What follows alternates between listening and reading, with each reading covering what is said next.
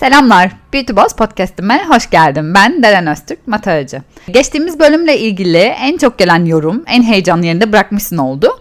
O yüzden fazla da zaman almadan başlamak istiyorum. Ama küçücük yine yaşam amacıyla ilgili bir örnek vereceğim. Hayatın karşına çıkarttığı bazı kişiler olur ve onlar bir anda tam da en merkeze oturur, gerçek dostun olur bir anda. İşte onlardan bir tanesi Ezgi, benim mentee'im. Aynı zamanda Ezgi ikinci podcast'imi ilk dinleyen kişilerdendi ve dinlerken yaşam amacı şemasını kendisinde uyguladığında gerçekten doğru yolda olduğunu fark etti. Bir de onun üzerinden örnek vermek istiyorum. Ezgi çalışmayı, araştırmayı ve gezmeyi çok seviyor. Dünyanın yenilik ve pratiklik istediğinin farkında. Marka konumlama ve pazarlama konusunda hem eğitim almış hem de çok yaratıcı ve parasını da iletişimden kazanıyor. Bunların hepsini bir arada yapabileceği bir iş kursa Ezgi aslında tam da yaşam amacını bulmuş olur diye düşünüyoruz. Ve Ezgi geçtiğimiz sene Gourmet Ladies isminde bir marka yarattı. Ülkemizin birbirinden güzel lezzetlerinin ulaşılabilir hale geldiği bir e-ticaret platformu Gourmet Ladies. Sonra kendi markalı kahvesini çıkarttı. Sırada sağlıklı atıştırmalıklar geliyor. Workshoplar düzenliyor. Yani anlatabiliyor muyum? Ezgi zaten yaşam amacını farkında olmadan bulmuş ve onu yaşıyormuş. O yüzden onu bulunca durmuyorsun. İstesen de duramıyorsun. Bir anda karşına yeni bir yol çıkıveriyor. Pıt diye ona devam ediyorsun. O yüzden bul onu. Lütfen ama lütfen bul onu. Yaşam amacını bulma şeması, ikigai şeması Instagram profilimde podcast highlight'ının orada ekli. Sorun varsa her zaman bana ulaşabilirsin. Hatta bulamadım diyorsan da birlikte de yaşam amacını bulabiliriz. Cosmed'e devam o zaman. Babam tamam dedi ve tüm çalışmalar için düğmeye basıldı. Ki bugün hala düşünüyorum 16 yaşındaki bir çocuğun, genç kızın fikriyle nasıl yeni bir işe başlayabilirsin? Ve ben babamın yerinde olsam yapar mıydım? Belki de babam o hevesimi kırmak istemedi. Belki de kozmetik sektörü ona da çok mantıklı geldi. O dönemde çünkü bir ilaç şirketimiz vardı ve diyaliz makinelerine yönelik ilaçlarla hastane dezenfektanları üretiyorduk. O dönemde Sağlık Bakanlığı'ndan sık sık denetime tabi tutuluyorduk. Hatta bakanlık ziyaretlerinde tesisimizin şurup dahi üretilebilecek bir tesis olduğu söyleniyordu. Belki de bu nedenle babam da kozmetik üretimi fikrine sıcak bakmıştı. Peki nasıl bir marka olmalıydı? Nasıl ürünlerle kimi hedeflemeliydik? Benim tespitlerim üzerinden bir dermakozmetik markası mı yaratmalıydık? Yoksa başka bir yola mı yönelmeliydik? Bu soruların cevabını alabilmek adına bir pazar araştırma şirketiyle çalıştık. Türkiye'deki kozmetik sektörünün bugünü ve yarınını anlatan iki ciltlik bir eser sundular bize diyebilirim. Yani aslında da benim dönem ödevimin çok daha kapsamlı versiyonuydu. Ve evet, oradan da çıkan fikir aslında aynı fikirdi. Biz dermokozmetik alanına yönelmeliyiz. Günümüz rekabetçi koşulları ve yabancı markaların tamamen domine ettiği bir sektör biliyorsun, kozmetik sektörü. Aslında bırak marka yaratabilmeyi, bu alanda dikkat çekmek bile oldukça zor. Peki dermokozmetik harici ne yapabilirdik? Mesela süpermarketlere hedefleyebilirdik ki yüksek raf bedellerine de tamam dedik diyelim. Girdik süpermarketlere. Markanın yeni olmasından kaynaklı bir kere ürünümüz zaten alt raflarda konumlandırılacak. Ünlülerle çalışıp reklamlara ciddi paralar dökmediğimiz sürece de aslında hiçbir şekilde satışta gerçekleştiremeyeceğimiz bir yol olacaktı büyük ihtimalle süpermarketler. Ya da mesela parfümerleri hedefleyebilirdik. Sevil, Tekin Acar gibi mağazalarda premium markalarla rekabet etmeye çalışırdık. Ki aslında marka sadakatinin de en yüksek olduğu satış kanallarından birisi de parfümerlerdi o dönemde. Hatta şu an hemen gözünün önüne anneni getir mesela. Yıllardır annen hep aynı ürünleri, aynı markaları kullanır değil mi? Yani işte biz bunu yıkabilir miydik diye düşündüğümüzde bizce hayır, kesinlikle. Ve biz raporun da bize sunduğu gibi dünyada yeni trend olan kozmetik, yani kozmetikle ilaç arasında konumlanan dermokozmetik adı verilen bir ürün grubu yaratmalıydık. Ürünler işe yaramalı, herhangi bir sorun için çözüm olabilmeliydi. Amaç yüzleri gülümsetebilmek, moralleri düzeltmek, özgüveni geri getirmek. Kocaman bir teşekkür duymak aslında. Gerçekten başka hiçbir şey değil. Tabii ilk adım güçlü bir ekip kurmaktı. Güçlü bir ARGE. Türkiye'de kozmetik denilince akla ilk gelen isimlerle iletişime geçtik. Uzun bir mülakat ve ürün testleri sonucunda aralarındaki en çılgın kimyacıyla anlaştık. Bu arada hikayeleri anlatırken kişi isimlerini bazen hiç geçirmeden, bazen de değiştirerek, hatta bazen de gerçek kendi isimleriyle aktaracağım. Çünkü yeri geldiğinde bazı kötü anıları da aktaracağım için başımın derdine girmesini de çok da fazla istemiyorum aslında. Mehmet Bey diyelim adına. Uzun yıllar Fransa'da güneş koruyucularıyla bildiğimiz Lancaster markasının ARGE'sinde çalışmış bir kimya mühendisi. Sinirli, agresif, kafası attığına çekip giden ama formüllerin önünde de saygıyla eğildiğim birisi. Hem ARGE'ye, yani araştırma geliştirme, hem de üretim için ekibini kurmaya başladı ve bize ilk ürün çalışmalarını sunmaya başladılar. Bir taraftan da ürünlerle ilgili formül çalışmaları başlamışken ülkemizin nasıl ürünlere ihtiyaç duyduğunu tespit etmemiz gerekiyordu. Farklı şehirlerden, farklı iklimlerden 12 dermatolog ve 12 eczacı ile iletişime geçtik. Hem yüz yüze mülakatlar yaptık, uzaktan da görüştüğümüz kişiler oldu ve yaptığımız görüşmelere göre ürün portföyümüzü tasarlamaya başladık. Batı'nın cilt tipiyle Orta Anadolu ve Doğu arasında aslında o kadar ciddi fark var ki bir tarafta yağlı ciltle ilgili şikayetleri ve ihtiyaçları konuşurken bir başka şehirde kuruluk veya bir başka bölgede hassasiyetle karşılaşmıştık ve ülke olarak tüm cilt tiplerini taşıdığımız için uzun bir ürün listesi çıkarttık ve ARGE'nin önüne koyduk. Satış pazarlama süreçlerimizle ilgili de tabii çalışmalara başlamıştık. İlk adım isim ve logo tasarımıydı. Bir ajansla anlaşmıştık ve hep birlikte önerilerimizi toparlıyorduk. Konseptimiz dermokozmetik, medikal kozmetik, kozmosötik olduğu için de aslında hep dönüp dolaşıp aynı kelimelerin etrafında önerilerde bulunuyorduk. Medikoz, Cosmed, Dermomed, Dermokoz, Kozderm gibi çok da yaratıcı olmayan alternatiflerin etrafında dedik ki artık bir karara varmamız lazım ve kararımızı verdik. Cosmed ve geçtik logo tasarım aşamasına. Ürünlerimizin daha alt katmanlarda sorunlarla mücadele ettiğini hedeflediğimiz için O harfinin içerisine böyle küçük baloncuklar ekledik ve bugün dahi benim de çok çok beğendiğim logo çalışmamız aslında tamamlanmış oldu. Ve en önemli kısmı. Bir kişi neden Cosmed almalı? Bir taraftan evet çalışmalar yapılıyor, ARGE çalışmaları, bir taraftan tasarım çalışmaları yapılıyor ama aslında Cosmed'in bir karakterinin olması lazım. Cosmed'in bir duruşunun olması gerekiyordu. Şöyle düşündüm, ben olsam kendim Deren olarak alır mıydım Cosmed ürünü? Ne olmalıydı ki piyasada bu kadar ürün varken birisi gelsin de Cosmed'i alsın? İşte bunun için Cosmed'in bir felsefesi olması gerekiyordu diye düşündük. Ve biz o gün bir söz verdik. Dedik ki kendi cildimize kullanmayacağımız hiçbir ürünü üretmeyeceğiz. En temiz formül, en güvenilir içerikle, zararlı kimyasallardan uzak, en iyi etken maddelerle donatılmış, bilim dolu, sağlığı hedefleyen, doğaya ve hayvanlara dost bir marka olsun dedik.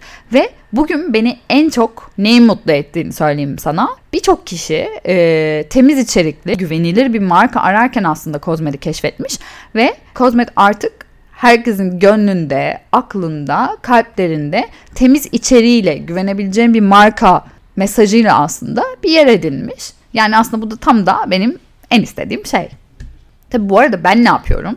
Bir yandan Cosmed süreçte devam ediyor ama ben 16 yaşında hayali kurmuştum. Şu anda da bunları anlattığım sürelerde ben 17 yaşındayım. Bir taraftan da üniversite sınavına hazırlanıyorum. Aklımda tek bir okul ve tek bir bölüm var. Koç Üniversitesi işletme. İkinci bir alternatif gerçekten yok. Kimya değil, olamaz. Çünkü kimya her zaman benim için böyle ucundan geçtiğim, çok zayıf notlar aldığım bir dersti. Evde bir kimya mühendisi babanın olması her şeyi kolaylaştırıyormuş gibi düşünülebilir. Ama tam tersine daha da karmaşıklaştırıyordu. Çünkü ne zaman babama kimya dersimizle ya da bir sınavımızla ilgili bir soru sorsam bir anda nasıl olduğunu anlamadan kendimi kazan kimyasallarını dinlerken buluyordum. Çünkü babam konuyu alıp ta çok çok başka yerlere götürüyordu. Kızım biz işte şunu böyle yapıyoruz diye onları anlatıyordu. Haliyle ben de kimya ile pek anlaşamadığım için TM yani eşit ağırlık bölümünü seçmiştim. Üniversite sınavına girdim ve bir tane tercihte bulundum. O da söylediğim gibi Koç Üniversitesi işletme oldu. Ve ben 2006 güz döneminde hayalimdeki okulda hayalimdeki bölüme başladım. Staj yapabilmek için bir an önce ileri sınıflara geçmeyi bekliyordum ki 1. sınıfın sonunda bir kozmetik distribütörüne kendi şirketlerine staj yapmak istediğimi anlatan ve bu işi gerçekten ne kadar istediğimi de belirten uzun bir mail yazmıştım. Tabii gelen cevap bir hayli şaşırtmıştı beni. Biz zaten 3 kişilik bir ekibiz. Tabii gelmek istiyorsan gel ama burası seni beklentilerin kadar beslemeyebilir gibi bir cevaptı. Bir yandan ben de derslere ağırlık veriyordum. Hafta sonları da baktım ki birinci sınıfta yapabileceğim bir şey yok, iş yok. O yüzden hafta sonları çeşitli eğitimlere, seminerlere katılıyordum ki genelde de sınıfın hep en küçüğü ben oluyordum. Yani aslında çoğu yaşıtlarım, çoğu arkadaşlarım gezerken ben böyle bir taraftan hep kendimi geliştirmeye yönelik bir yerlerde buluyordum kendimi. İkinci sene ise kendimce artık büyük şirketlere staj için başvurma hakkım olduğunu düşünüp başlamıştım başvurulara. İlk başvurum da Avona'ydı. Ve 3. 4. sınıf öğrencilerini kabul ettiklerini söyleyip hızlı bir reddediliş yaşamıştım. Bu kadar kısa sürmüştü. Ve sonra da karşıma L'Oréal'in staj ilanı çıktı. Şu anda da hala öyle midir bilmiyorum ama L'Oréal'in kendi internet sitesinden doldurduğun uzun bir başvuru formu vardı. Ve ben de en rahat vaktimin olduğu zaman da bilgisayar başına oturup başvurumu tüm pozitif enerjimi göndererek yapmıştım. O kadar çok istiyordum ki L'Oréal'i. Başvurumu tamamladıktan sonra ilk işim bir PowerPoint sunum hazırlamaktı. Konusu ben olan, ben kimim, kozmetik tutkum ve L'Oréal beni neden seçmeli? Yani ben onlara ne katabilirim? Şu an bunları söylerken bile diyorum ne kadar inanmışım, ne kadar abartmışım diye. Ama zaten bu cesaret, bu özgüven birçok kapıyı açıyor. Yani düşünüyorum şu an ne kaybedebilirdim diye ve hiçbir şey. Tam tersine çok istediğim o staja kabul edilebilirdim. Düşünsene kim bilir kaç kişi aynı ilana başvuruyor, kaç kişi görüşmeye çağrılıyor. O kadar kişinin arasında bir fark yaratabilmeliydim ki akılda kalayım ki tercih edileyim. Ve bir gün telefonum çaldı, hayatımın ilk mülakatına davet edildim. Lay falan. Nasıl bir heyecan anlatamam. Nasıl geçecek, olacak mı, ne giysem soruları kafamda dönerken bir yandan da kozmet araştırmalarıma geri döndüm. Kozmetik sektörüyle ilgili mülakatta söyleyeceğim 3 tane cümle belirledim kendime. Sunumumun çıktısını aldım ve ilk görüşmem için hazırdım. İlk görüştüğüm marka kuaför kanalındaki Matrix markasıydı ve olmadı.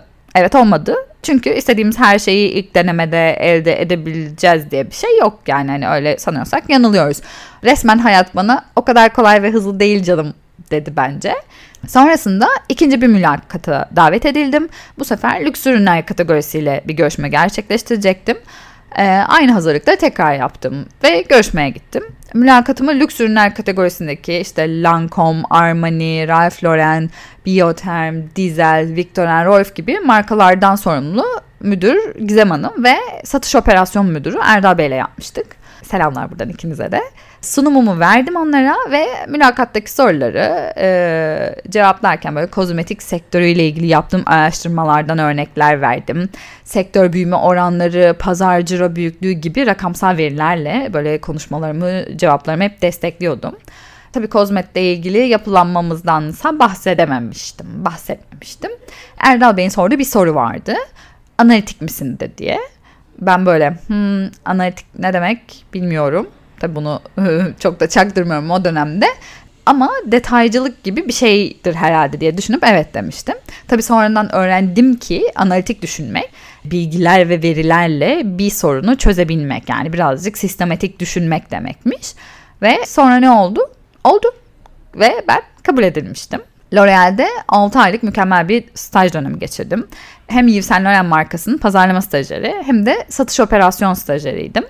Lansman organizasyonu nasıl yapılır da tecrübe ettim. Tüm satış ekibinin satış analizlerini de hazırlamayı öğrendim. Bir yandan yaratıcı, keyifli, rengarenk bir dünyanın içindeydim. Ama bir yandan da rakamlar arasında kayboluyordum. Ve gerçekten okul gibiydi. Bugün beni ben yapan ve evet bir de analitik yapan canım L'Oréal'im diyebilirim. Tüm DPL yani lüks ürünler kategorisi ekibine de buradan kocaman bir kalp. Çünkü herkes abla, abi, kardeş gibi orada. Bugün dışarıda hala karşılaştığımızda birbirimize böyle sımsık sarılıyoruz. Anılarımızı konuşuyoruz. Hatta sen ne oldun öyle Deren diyorlar. Ama bir yandan da gurur duyuyorlar ve bu beni gerçekten çok çok mutlu ediyor. Eğer ki üniversite öğrencisiysen ve beni dinliyorsan bu podcast'ı kapattıktan sonra ilk işin CV'in henüz yoksa CV hazırlamak olsun. Varsa da staj ilanlarını mutlaka incelemeye başla bence. Hiçbir dönemini boş geçirme derim. Çünkü zaman geçiyor ve ne yazık ki her geçen günde rekabet artıyor. Firmaların, hayalindeki şirketin aradığı kişi sensen, bul onları ve de ki o benim de zaman kaybetme. L'Oréal'de staj süremi 1 yıla tamamlamak için müdürlerim çok uğraşmışlardı. Ama şirket kuralı olduğu için 6 ayın sonunda veda zamanı geldi. Veda pastasını kestikten sonra müdürüm Erdal Bey bana dedi ki mezuniyet sonrası seni bekliyoruz. Yerin burada hazır. Burada bir ürün müdürü olarak başlayabilirsin demişti. Bu mükemmel bir teklif değil mi? Bir an önce okul bitse de L'Oréal'de çalışmaya başlasam diye düşünmüştüm ben de. Bölümün burada sonuna geliyor olalım. Bu kadar çok stajla ilgili konuşmuşken bir de ben stajyer seçiminde bugün neye dikkat ediyorum? Hangi kriterlere göre kendi stajyerimi seçiyorum? Bizim bünyemizde çalışacak, markamızda çalışacak stajyerleri seçiyorumdan bahsetmek istiyorum birazcık. Biz bir stajyer ilanı çıktığımızda binlerce başvurunun gelmesi öncelikle beni gerçekten çok mutlu ediyor. Ve takdir edersin ki binlerce CV arasından mülakata çağırabileceğimiz 15-20 kişiye düşürmek durumunda kalıyoruz bu başvuruları. Ve bu gerçekten çok zor. İlk elenen CV'ler ne yazık ki fotoğrafı ve ön yazısı olmayanlar. Sırf staj yapmış olmak için başvuran birisini seçmektense gerçekten tutkuyla Cosmed'de çalışmak isteyecek kişiyi bulabilmek için aslında ilk adım ön yazı. Çünkü ben onları okuyorum. Her birini kendim okuyorum. Klasik kopyala yapıştır ön yazılardan bahsetmiyorum tabii. Bazı ön yazılar o tutkuyu öyle bir yansıtıyor ki zaten hemen biz de davet ediyoruz. Bölüm fark etmez, okul fark etmez, her bölüm, her okul kabul. Sadece tutku ve o stajı ne kadar istediğini aslında bize hissettirmen lazım. Güncel küçük bir tüyo vereyim. Son mesela 4 stajyerimiz kariyer platformu üzerinden yaptıkları başvuruya ek olarak sosyal medyadan da bana veya bize ulaşmış kişiler. Yani aslında bu stajı gerçekten ne kadar çok istediğini belirten kişiler. Onun peşine düşenler. Tabii mülakat işin en önemli kısmı. Ben nasıl zamanında hazırlıklı gittiysem görüşmelere aynısını bekliyorum karşıma gelenden. Araştırsın istiyorum, biz kimiz, ne yaparız, neler yapmışız, örnekler versin, bildiğini hissettirsin. Bak ben Cosmed'i araştırdım da geldi mi hissettirsin bize istiyoruz. Ben öyle istiyorum. Yani markamızın adını bilmeden görüşmeye gelen de gördüm. Hani kozmetik diye böyle Deren Kimya diye çıkmış ilanımız. Hani Cosmed'e hiç bakmamış bile. Hani Deren Kimya ne üretir diye hiç bakmamış. Ya da Cosmed deyince de Cosmed'le ilgili ne biliyorsun dediğimde bilmiyorum diyen kişiyi de gördüm. Ya da vaktim olmadı, bakamadım deyip sonradan sorduğum soruları maille cevaplayan da gördüm. Ama İşte sen şansını kaçırdın. Yani hayatta her zaman ikinci şanslar olmuyor. O yüzden ilkini gerçekten çok iyi değerlendirmek gerekiyor. En isteyen kişi zaten öyle bir parlıyor ki gözünün içindeki ışıltıyla, Cosmed'i sahiplenişiyle, fikirleriyle, bilgisiyle zaten ona tamam gel pazartesi başla diyoruz biz de. Beni dinlediğin için çok teşekkür ediyorum. Sosyal medyada @Deren Öztürk mataracı olarak beni bulabilirsin. Sorularını beautyboss@cosmed.com.tr adresine, yorumlarını ve yıldızlarını, kalplerini de bu podcast'in altına bekliyorum. Şu anda podcast'imiz hem SoundCloud'da hem iTunes'da hem de Spotify'da mevcut. İstediğin her kanaldan beni dinleyebilirsin. Görüşmek üzere. Hoşça kal.